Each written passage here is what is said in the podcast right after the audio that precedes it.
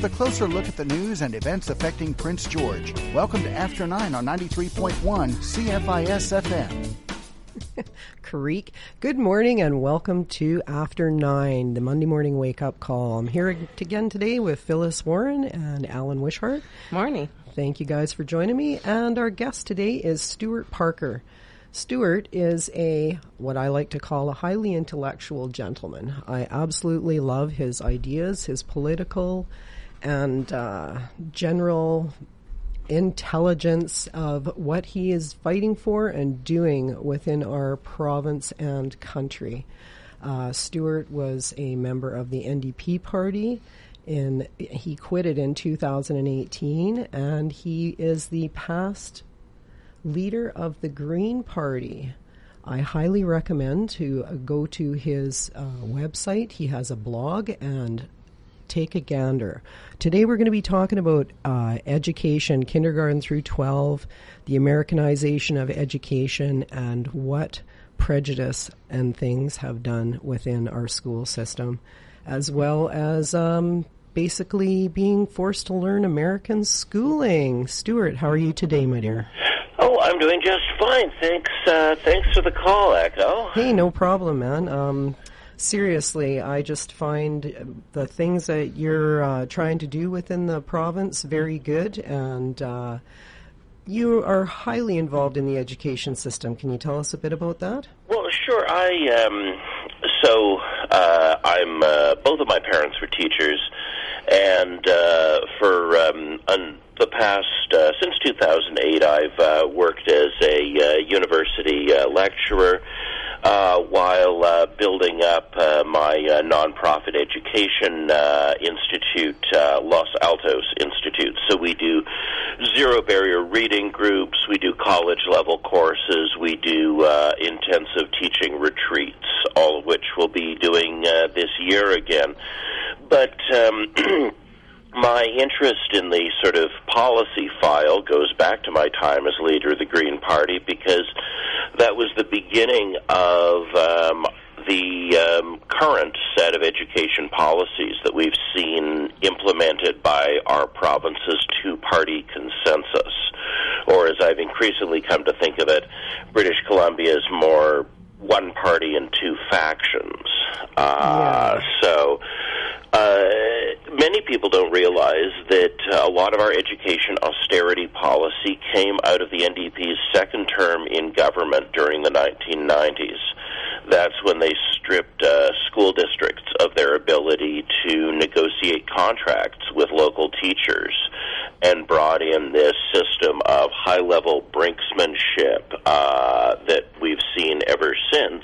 What is that has the brinksmanship? Could you- court all the time. Could you explain brinksmanship to us? I'm not. quite- Well, um, so what the province it used to be, you see, when every school district had its own contract with its own workers, those contracts would end at different times. So there might be labor disputes in the school system, although they were quite rare because local teachers were quite evenly matched with local school boards. Once it became a province wide, one size fits all contract negotiated by the provincial government and imposed on the school boards, it means that when um, uh, the province overreaches, all of our province's schools uh, go on strike at once. It's highly disruptive uh, across the entire province. And of course, people are more likely to go on strike when it's impossible to make their contracts sensitive to local conditions. The needs of the school in Wells are simply go and the needs of its workers are going to be very, very different than the needs of schools um, on Vancouver's downtown peninsula. And the ability to accommodate those needs has really disappeared so that the province can engage in these really high stakes negotiations in an effort to prevent teachers from being paid as much as they're paid in the other three western provinces. Let's remember that Jason Kenney's Alberta pays teachers better than John Horgan's BC. Wow. Wow. Um, so, in light of that, another thing that I was um, amazed to find out is the uh, school board funding for the Prince George area is more than it, the budget for the whole city. We're talking huge amounts of dollars here, and we have people questioning the education system if our children have even properly been educated because there's so many folks coming out of. Uh, grade 12 that are trying to get into trade schools that just don't even have the education. Uh, and it doesn't matter who they are Caucasian, Native, anything that have the tools to even get into trades. So where have we slipped? I remember well, when I was. I think you're right on about the trades, right? Mm-hmm. But we, what we decided in the '90s is that not only are there no different kinds of school districts, there aren't different kinds of people. There aren't different kinds of students. The provincial government, when when the NDP got in the '90s, they were initially very interested in investing in the trades, and then they did not follow through. And in fact, whenever we've had education austerity, whether those cuts have come from Christy Clark or John Horgan or Glenn Clark or Gordon Campbell, all four of them have brought in austerity in our schools. Those cuts are concentrated on what are thought of as elective programs. And, the, and particularly elective programs that involve specialized rooms. So, music, art, metal shop, wood shop, auto shop have faced um, the most consistent cuts.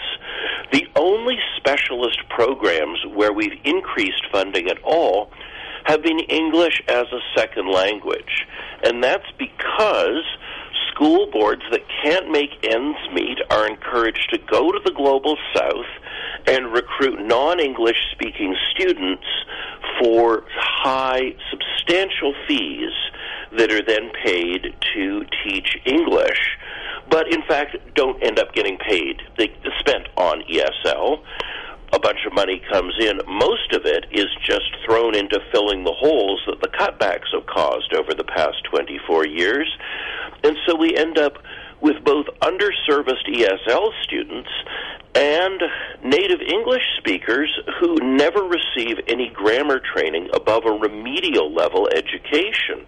Meanwhile, folks who want blue collar jobs as opposed to white collar jobs have seen their art room, their music room, and their shop shut down at school.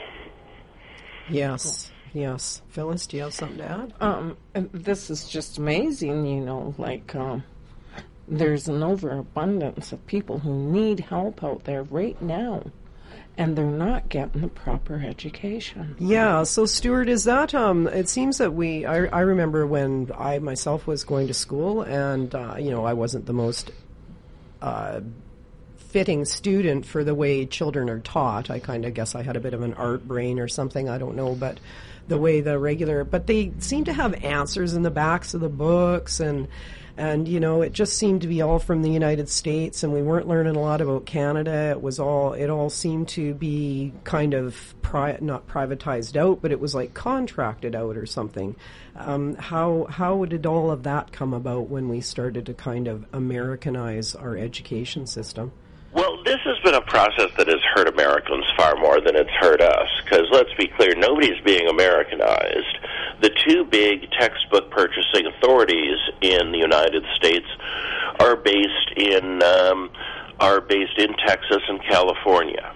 And so it's the values of those societies that tend to be most highly represented in textbooks that aren't geographically specific. So when it comes to chemistry books and the like, sure, you're seeing us piggybacking these huge textbook purchasing authorities uh, because the unit costs of the books go down. The larger the volume they're ordered in, the cheaper the books are. And again, if you're in a constant drive for austerity where the province is always cutting your operating funding, you're going to make those kinds of concessions anywhere you can so that you can keep paying for Canadian social studies textbooks because those have to be Canadian. Yeah, yeah. So, can you explain to me? I know I sound like a bit of a dada here, but um, austerity. Give me, give me the. Um... Well, since the 1990s, right? That has been the basis of So in the 1990s, the Soviet Union fell, and uh, the beginning of the 90s, and what that meant was um, capitalists in the world outside of the East Bloc were able to look around and say, many of these social programs we've been running, we were running as part of the Cold War to show that capitalism could deliver social programs just as well as communism could. Well, there is no communist threat anymore, so why are we funding all these programs? And so there has been a drumbeat ever since the 1980s um, towards more privatization, more tax cuts, more spending cuts, and it's never enough. Well, we dealt with this through, um, excuse me, sorry for interrupting, but we dealt with this through our Department of Highways, through any government oriented. Um, so, right. so we we seem to be stuck in this. Uh, let's make a decision to fix this problem we have here. It doesn't matter how it snowballs down the road. Seems to be the way that uh, that things have been going, and everybody's trying to spend the money that they were given, even if they don't need it, because if they don't spend it all, then they're not going to get it back That's the certainly following year. true as well, right? BC Transit was cut by the Horgan government because it saved too much money during uh, the first months of COVID. So yes, it's important always to uh, to send that those uh, those budgets off. But uh, the thing is, of course, contracting out and privatization don't necessarily save anyone any money at all. Truly. Period. They're simply a myth. You take something like BC Rail, whose assessed value was 1.1 billion dollars, an asset that made money for the government every year, and that, of course, owned all kinds of property, and we sold it for $99 million. That's at a 91% discount for the private company that bought it. And of course, that deal was so corrupt that two, uh, that two senior civil servants ended up doing time for it. So we have a situation where there's the rhetoric of savings, but there isn't actually the experience of savings. The sense is that, oh, if we sell something off or cut something back, that that's going to save us money. And one of the big problems we have in this government is that unlike every previous government that's taken power in BC, they did not fire these senior advisors of the last government. So the Fraser Institute Fellows, the C.D. Howe Institute Fellows, the authors of those austerity policies are still deputy ministers in a government that claims to be socialist. Truly, truly, and it's also confusing these days uh, who you're really. I think it's we're getting down to good and evil basically because we have the BC Liberals saying, "Oh, we're not, uh, we're not." Partial to the uh, federal liberals so and then we take it again we can go beyond the bcr and go back to the cn sale because back in the early 80s i actually was employed by the railway and could never figure out why they weren't fixing the washrooms in the via can uh, in the in the uh, in the via uh, trains. Why, uh, as a laborer, we were ripping apart track and and uh, fixing it that was going to be being sold for pennies on the dollar, as you said, with CN Rail to whoever it was that purchased that, who I believe were the purchasers of BCR. So, how do we take our take our commonwealth back how do we how do we go about doing this and and grasp our education i was sitting in the pub the other day and i look at a cnc coaster that they're um uh, putting out on the table and a, a canadian college has put out a coaster that says history I have not yet begun to fight with John Paul Jones. Now, wouldn't you think a promotional thing for the uh, college or university here should have Canadian statements on them? I, I mean, I'm I'm just really pro Canadian, and I don't know what to say about it. Well, um, you got to remember that the Canadian higher education system is a parasite on the um, middle class people in the global south, right? The reason our budgets are balanced is because uh, farmers in uh, Punjab are taking out a second mortgage on their farm to send their kid here to pay quadruple or quintuple what we pay in tuition fees. And so the whole thing is outward looking. Many universities in BC use professional ropers. These are guys who know nothing about higher education. They just are good at uh, high pressure commission sales.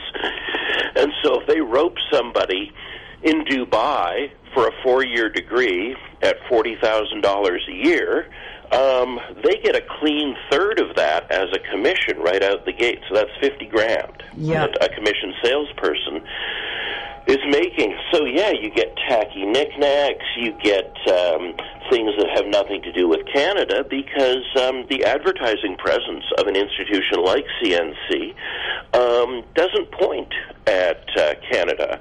It accepts Canadian students, even though they're a drain on its budget, because it has to. And then it has to find some other way to make ends meet. But as to the question of how to turn this around, um, I'm an expert on failing to answer that question. uh, I've got nothing intelligent to say about that. I have sure put in a lot of work, but I don't think I've learned very much. Yeah. Oh my goodness. Well, I, I honestly don't believe that, Stuart, and I know you're going to be one of the biggest contributing factors to it. Hey, can we come back in a couple of minutes here, or you, Sure, you've got sounds time to come back? Okay, we're going to take a quick break here, and we'll be right back talking with Stuart Parker on After Nine.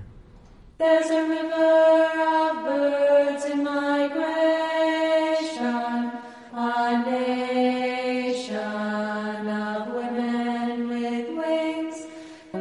Wings, a series of news and current affairs programs by and about women around the world. Produced and distributed by the Women's International News Gathering Service. Listen for Wings Wednesday nights at 8:30 here on 93.1 CFIS FM. The public is advised that a CC-177 Globemaster III aircraft from 429 Transport Squadron, based out of 8 Wing Trenton, is conducting cross-country flying training in the Prince George area today. Training may include low approaches as well as landings and takeoffs from the airport. Squadron members are following all COVID mitigation measures and will be minimizing contacts by remaining in the aircraft during all stops. Note that RCAF aircrew adhere to strict rules and regulations at all times to ensure public and personal safety. Minds in Motion is a weekly program for people experiencing early symptoms of dementia and their care partners. Each session consists of a 30 minute fitness video, followed by 45 minutes of social time, an opportunity to connect with others living with dementia. Sessions are available Tuesday, Wednesday, and Thursday mornings, and Tuesday through Friday afternoons. Brought to you by the Alzheimer's Society of BC, Minds in Motion sessions are free to attend. For more information or to register, call the First Link Dementia Helpline at 1 800 936 6033. Forecast from Environment Canada. A mix of sun and cloud today, becoming sunny this morning. Wind to 15k, a high of 4 with a wind chill this morning to minus 11. A few clouds tonight, a fog patch is developing overnight. Wind continuing, a low of minus 9 with a wind chill to minus 12. For Tuesday, mainly sunny, wind from the south at 20, gusting to 40 in the afternoon, and a high of 4. Thank you for tuning in and staying tuned to After 9 on 93.1 CFIS FM. Well, here we are back with After Nine and Stuart Parker, uh, the uh, former leader of the Green Party from 1993 to 2000. Prior to that, was uh, active with the NDP, a uh, substantial and continual figure in the political and educational fields in British Columbia. Now, Stuart, your uh, blog is I must say, highly amazing. It talks about uh, things that are just so prevalent today. I highly recommend a thesaurus, as you've noticed today earlier. But uh, you love to talk about the geopolitical and racist pseudoscience of the day that we seem to fall victim to. And I think that's a lot of what's going on here. We've got unions in the play, we've got politicians in the play, we have a global economy in the play. Um, you say you've got no answers for us, but I honestly don't believe that because you're working towards getting groups together to talk about these things. So, Well, that's at least the. I mean, the thing is, human intelligence is a networked intelligence. Yes. It always has been.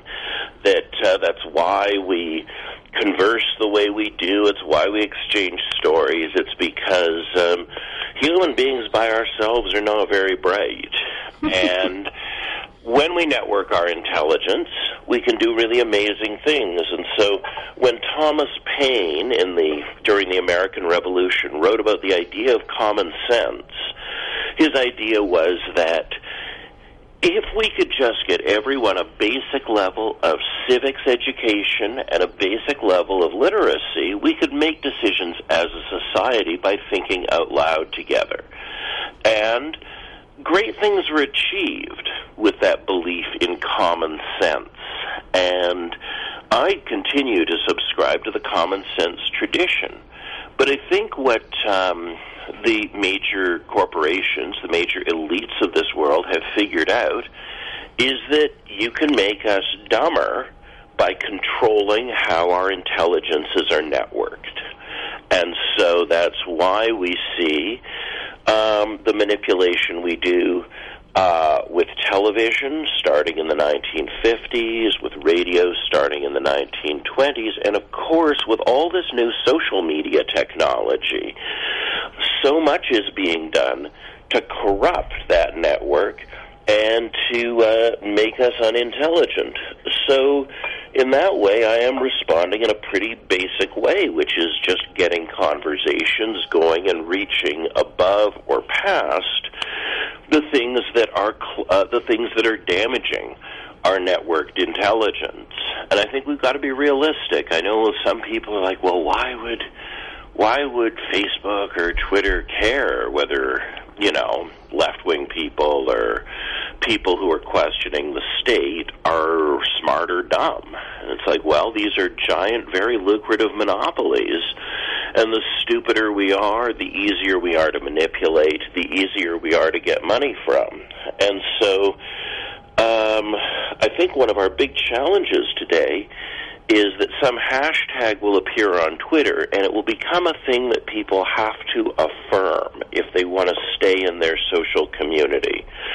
Whether they're religious folks, whether they're um, you know, left wing folks, whether they're feminists, whatever they are, there'll be some thing that we'll put out there that will that will divide a community. And if you don't if you don't go along with the current fad intellectually um, you face steeper and steeper social consequences.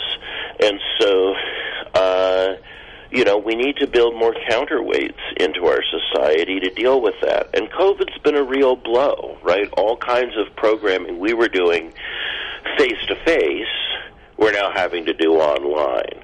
All and you can never you can never create that special bond that exists when you're figuring things out with people in person.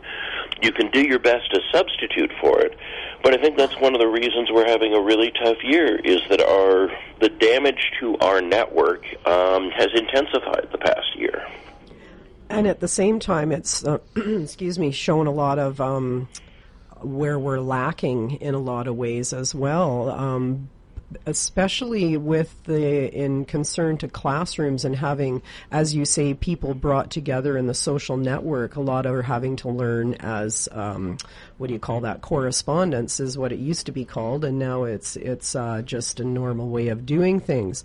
So we have nurses being trained, uh, doctors being trained, uh, educators being trained without the communication with each other to get each other's perspectives and intentions. And uh, we have probably nurses. I can't even imagine how they're being trained to sh- to to um, give people shots. Like, well, what are we doing? How are we going to make up for these these downfalls, or or who is even going to admit? I mean, we can't even get these government people or or anybody to admit that they're basically in their jobs because they're holding on to power in some way, any way they can, right? So, um, I mean, I think there's we are going to have to, uh, and we are heading back to a life where we can get back to touching each other.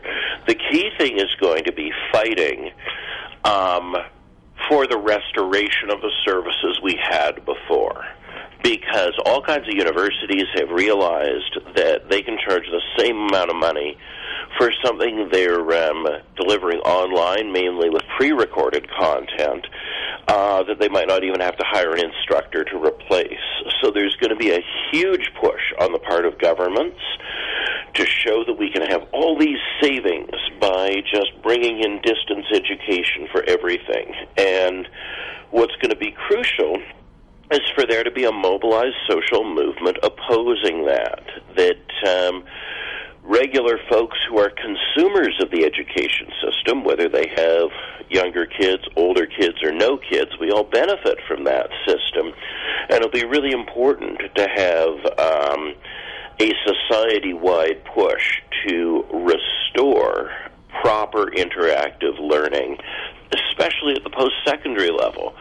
At, of course, the elementary and secondary levels, we have very different problems.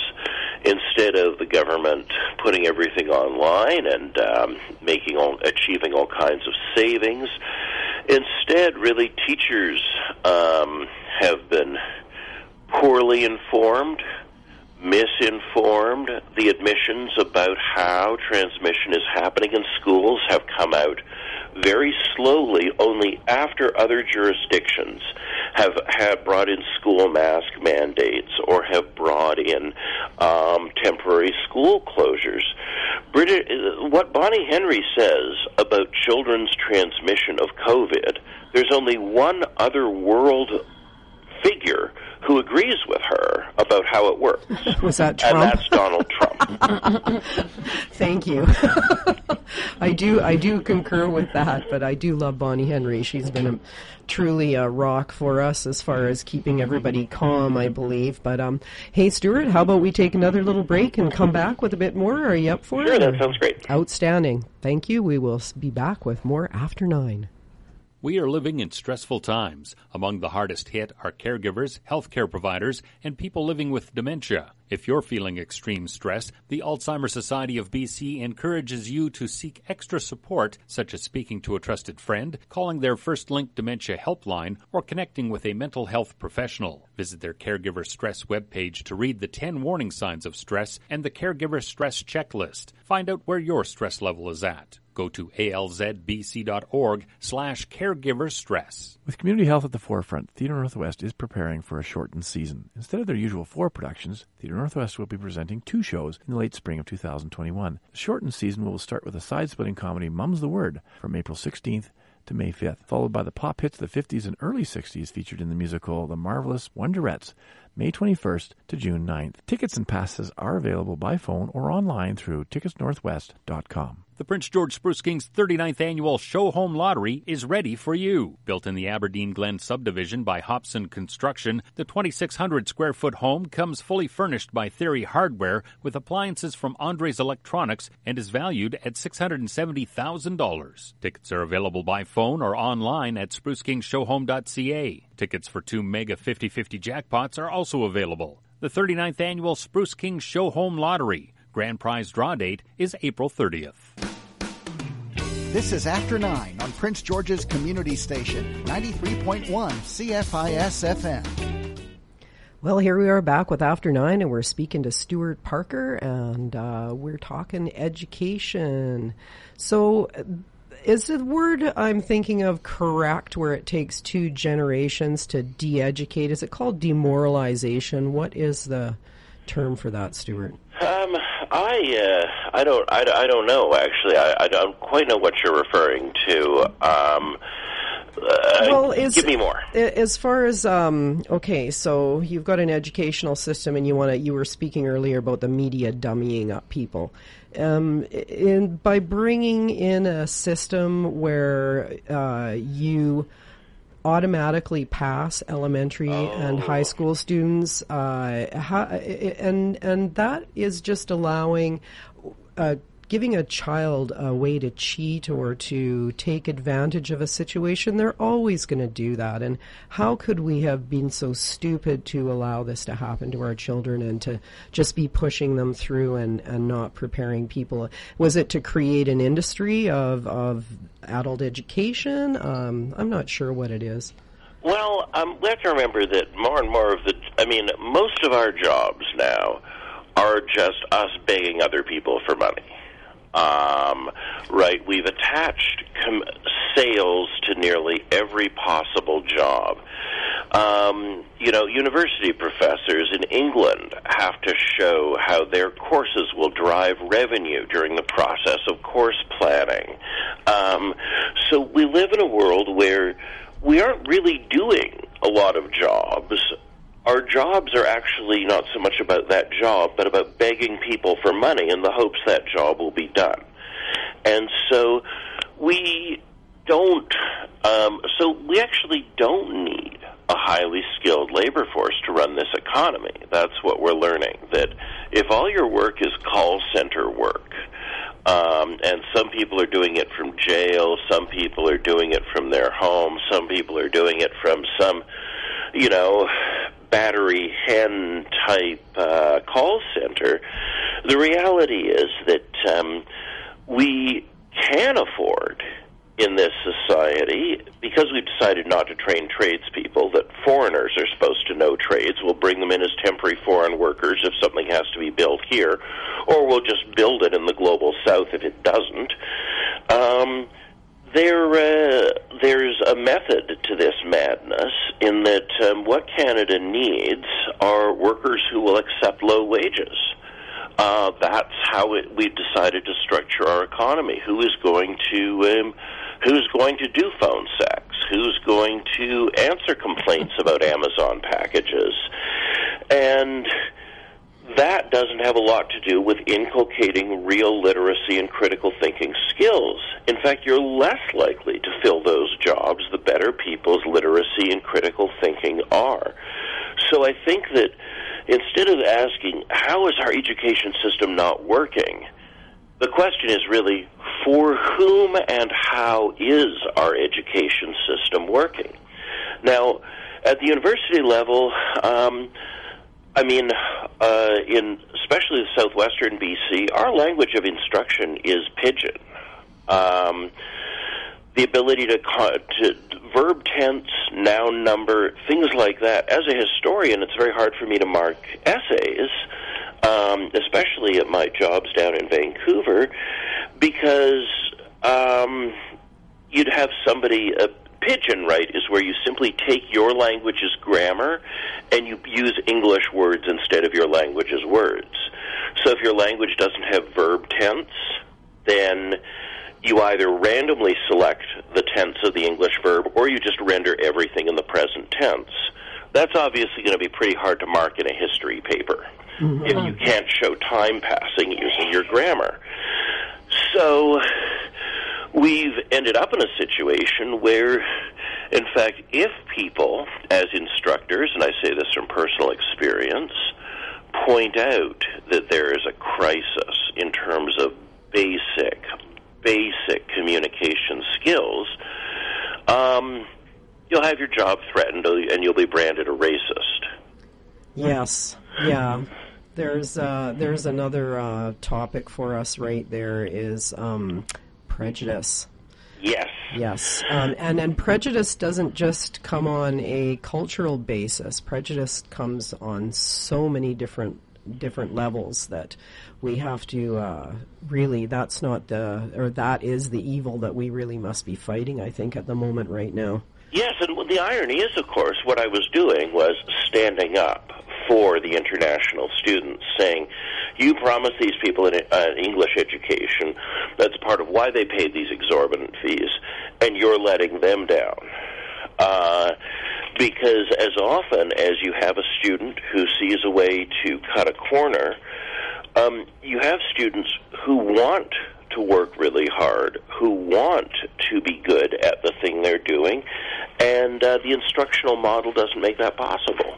Exactly, or that salesman's got in there and uh, sold them a package without the prerequisite knowledge that they require to actually take the courses that they're taking. So that just sends a block into everything. Um, yeah, Langara in Vancouver is the worst. In case you're interested, what they do is they sign students to these contracts. They get here, their English skills are not at a high enough level And then Langara doesn't just shake them down for their annual tuition.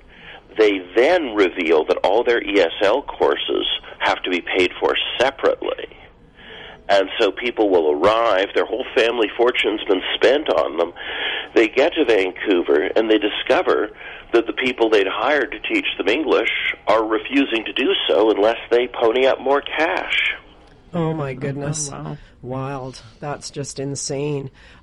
I had heard uh, through, you know, the word on the street uh, a while ago, a couple of years ago, that they were having trouble filling all the medical uh, spaces here in our, like they had, they were five months or six months from starting the year and they were still not even half full of, of medical students. Uh, does this happen often and is it perhaps caused by the lack of prerequisite knowledge or? It's caused by a Supreme Court judgment from the 80s, believe it or not. Um, I'd like to blame our elected politicians for this, but uh, until the 1980s, um, provincial governments that ran health care um, could decide the conditions under which you would be given a government billing number.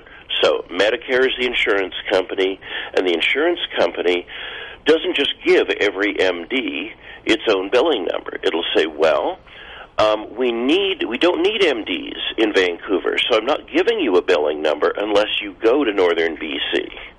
I'm not giving you a billing number, and so when they could ration billing numbers and deploy them geographically, we had very little trouble delivering rural health care. But the Supreme Court of Canada struck that provision down, and the result was that we now have to use incentives and other methods in order to get medical people into northern Canada. And so the typical incentive is something like UNBC's program, where, right, if you agree to stay in the north, some of your tuition is defrayed, um, that you're, by coming up here to study um, in this joint UBC UNBC program, um, this puts you on a track to staying in the north, and it will cost you less to stay in the north than move back to the south. But those incentives are tiny compared to the incentives of large practices and um, American style uh, HMO type. specialization, et cetera, that you can get in southern BC. And the reason for that, again, is not the government's fault. It's the decision by the doctors' union to not accept international credentials um, directly um, from non-white majority countries. Wild. Hey, Stuart, can we come back and touch on this in 10 minutes? Or are you awesome? Right on, man. We will be back with more after 9. We all need to have difficult conversations at times, especially managers. If you want to better handle these situations and achieve positive outcomes, management skills for supervisors, interpersonal communication, and conflict resolution is the course for you. Cost is $627 with two separate sessions starting in March. Full details and registration information are available through the continuing education link under programs and courses at cnc.bc.ca. Management skills for supervisors, an online course starting in January from CNC. Omineca Arts Center needs your help. A locally led, artist run not for profit since 2018, the Omineca Arts Center needs approximately $60,000 to cover this year's operating budget. A GoFundMe charity fundraising campaign has been started to generate the funds needed to continue as an important venue for the local arts community. To make your donation, visit GoFundMe.com and search for Omineca Arts. Check out the current total and make your donation today to save Omineca Arts Center at GoFundMe.com. Volunteer Canada has announced the theme for National Volunteer Week 2021. The value of one, the power of many, reflects on the awe-inspiring acts of kindness by millions of individuals and the magic that happens when we work together towards a common purpose. Celebrate the importance of volunteerism across BC with the annual National Volunteer Week photo contest. Full details are available through the National Volunteer Week link at volunteerbc.bc.ca. National Volunteer Week, April 18th to 24th across Canada. The value of one, the power of many. Forecast from Environment Canada. A mix of sun and cloud today, becoming sunny this morning. Wind to 15k, a high of 4 with a wind chill this morning to minus 11. A few clouds tonight. A fog patch is developing overnight. Wind continuing. A low of minus 9 with a wind chill to minus 12. For Tuesday, mainly sunny. Wind from the south at 20, gusting to 40 in the afternoon, and a high of 4. You're listening to After 9 on Prince George's Community Station, 93.1 CFIS FM. Well, we're back here on After Nine talking with Stuart Parker about education, pre and post secondary education. Um, it's been very enlightening, and, and please continue about uh, the, what we were talking about with the doctors. Oh yeah, no, uh, we are very disrespectful. Uh, so in um, most advanced countries like Britain, doctors are not a purely self-regulating profession because they provide something that is necessary for everyone, and paying for it is the responsibility of the state. Um, the state broke the power of doctors' unions to decide um, who is and is not a doctor. The state is now involved in that decision, and of course they do the same kinds of things as these medical uh, associations do. The difference is that the government has an interest in admitting as many qualified doctors as possible. However, if you're a Canadian. Uh, you look across the border, you see American doctors being paid far more. And so the Canadian uh, doctors have chosen to really try and limit the number of international credentials we easily recognize so as to keep their labor market small, to keep these constant shortages of doctors happening, because doctor shortages mean higher fees. So we've ended up in a situation where we have a declining number of doctors per capita, not because of a lack of qualified people, but because of a, of a political decision to get higher fees. And of course, this has other repercussions. It means that um, general practitioners are often overwhelmed um, by the sheer number of patients they have to take on.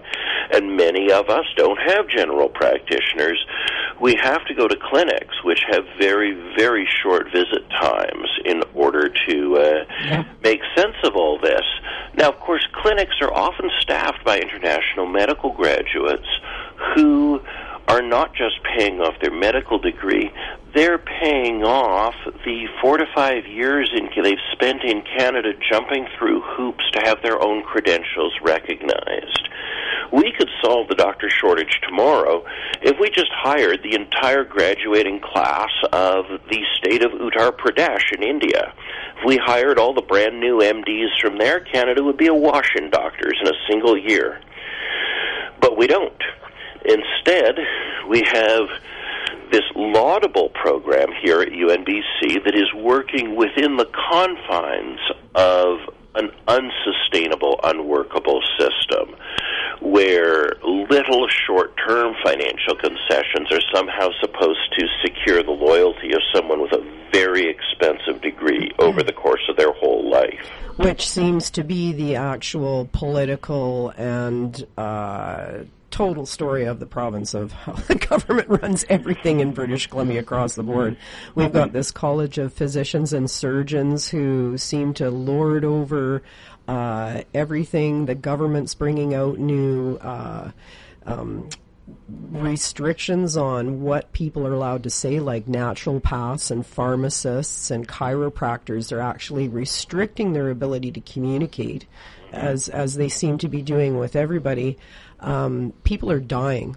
There's a, a horrible lack of, of uh, communication between uh, we're supposed to have a multi-disciplinary medical system and it seems that what they've done is they've just torn it down and made it so that there's no broad-based knowledge everything seems to be specialized and uh, the programs and policies that they have as well as the record keeping capabilities just aren't adding up here at all. We're uh, people are dying. It's it's bad. Yeah, it's um, this. This is a system that Canadians uh, pin a lot of our identity to. The problem is we pin our identity to how this system should work, not how it is working. Uh, you know, the um, every party except the Bloc and the NDP um, just uh, voted down a national pharmacare program. It's true you can't go bankrupt um, being hospitalized for cancer in Canada, but if you have the misfortune to be well enough to be a chemo day patient, um, our chemo bankruptcies uh, rival America's, and yet um, our two major parties just voted down um, even the coverage of um, of uh, outpatient chemotherapy. If you can even manage to get the tests to prove that you have the cancer to begin with, and we have our pharmaceutical companies feeding us drugs that are actually, in fact, causing cancers. How, how is the uh, regulatory body uh, that's supposed to be protecting us from this uh, not functioning either?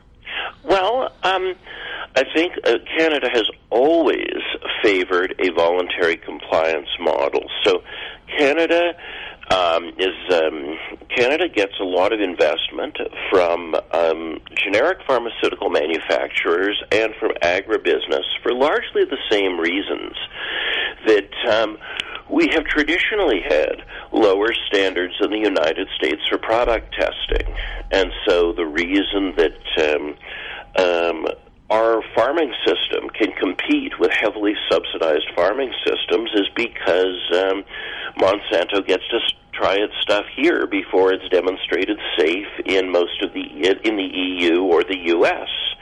So we're the next stop after the developing world, and we um, we're similarly pretty slipshod around pharmaceuticals.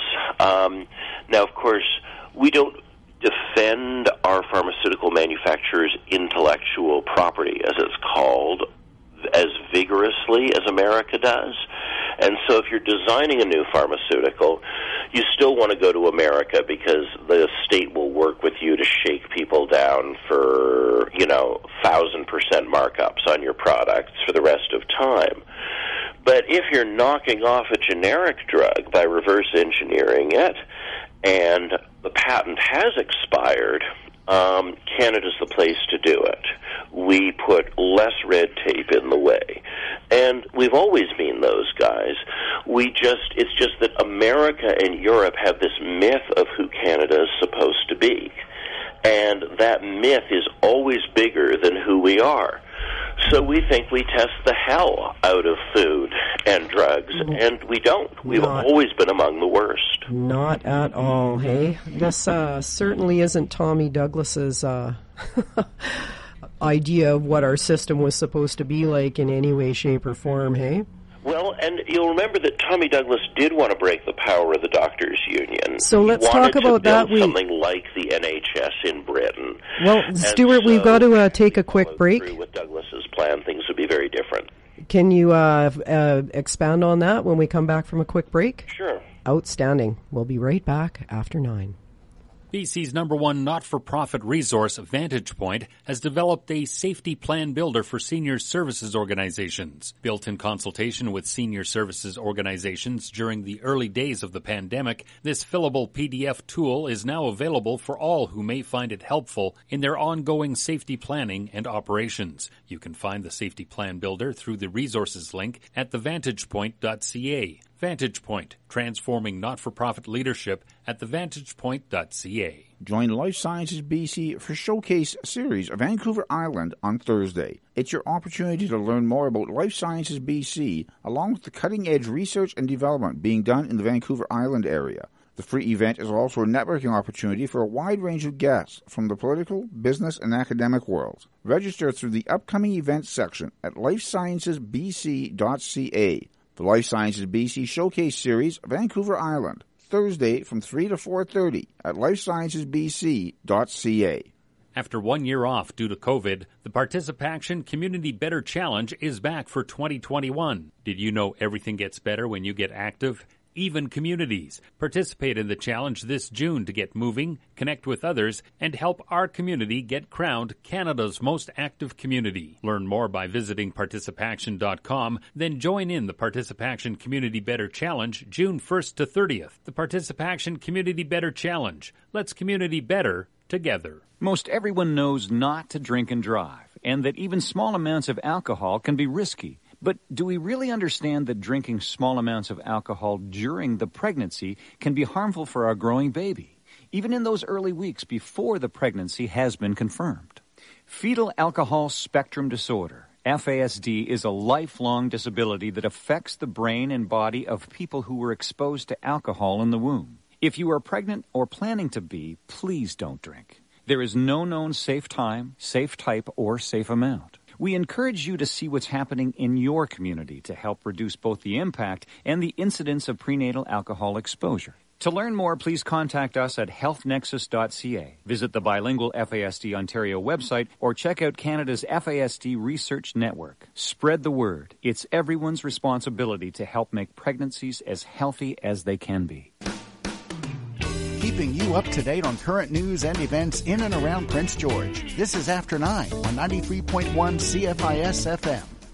Well, we're back. We're back with Stuart Parker, and we're listening to some of his words on uh, Tommy Douglas, the dude. So, um, I was just saying, so Tommy Douglas was elected premier of Saskatchewan in the 1940s, um, and he incrementally brought in a health insurance system quite similar to ours. It was a partial insurance system called hospital insurance, where the government insured any procedure that was done in hospital, but not in private practice, family practice, certain kinds of specialists. So, Douglas's idea was to create something like Britain's National Health Service, and that's where you break down the doctors' union, you get rid of their ability to determine who is qualified to be a doctor. You instead create an objective body that operates within government to do that. And um, you and uh, he was also going to move to a system where doctors were salaried rather than um, paid by the procedure as they are today.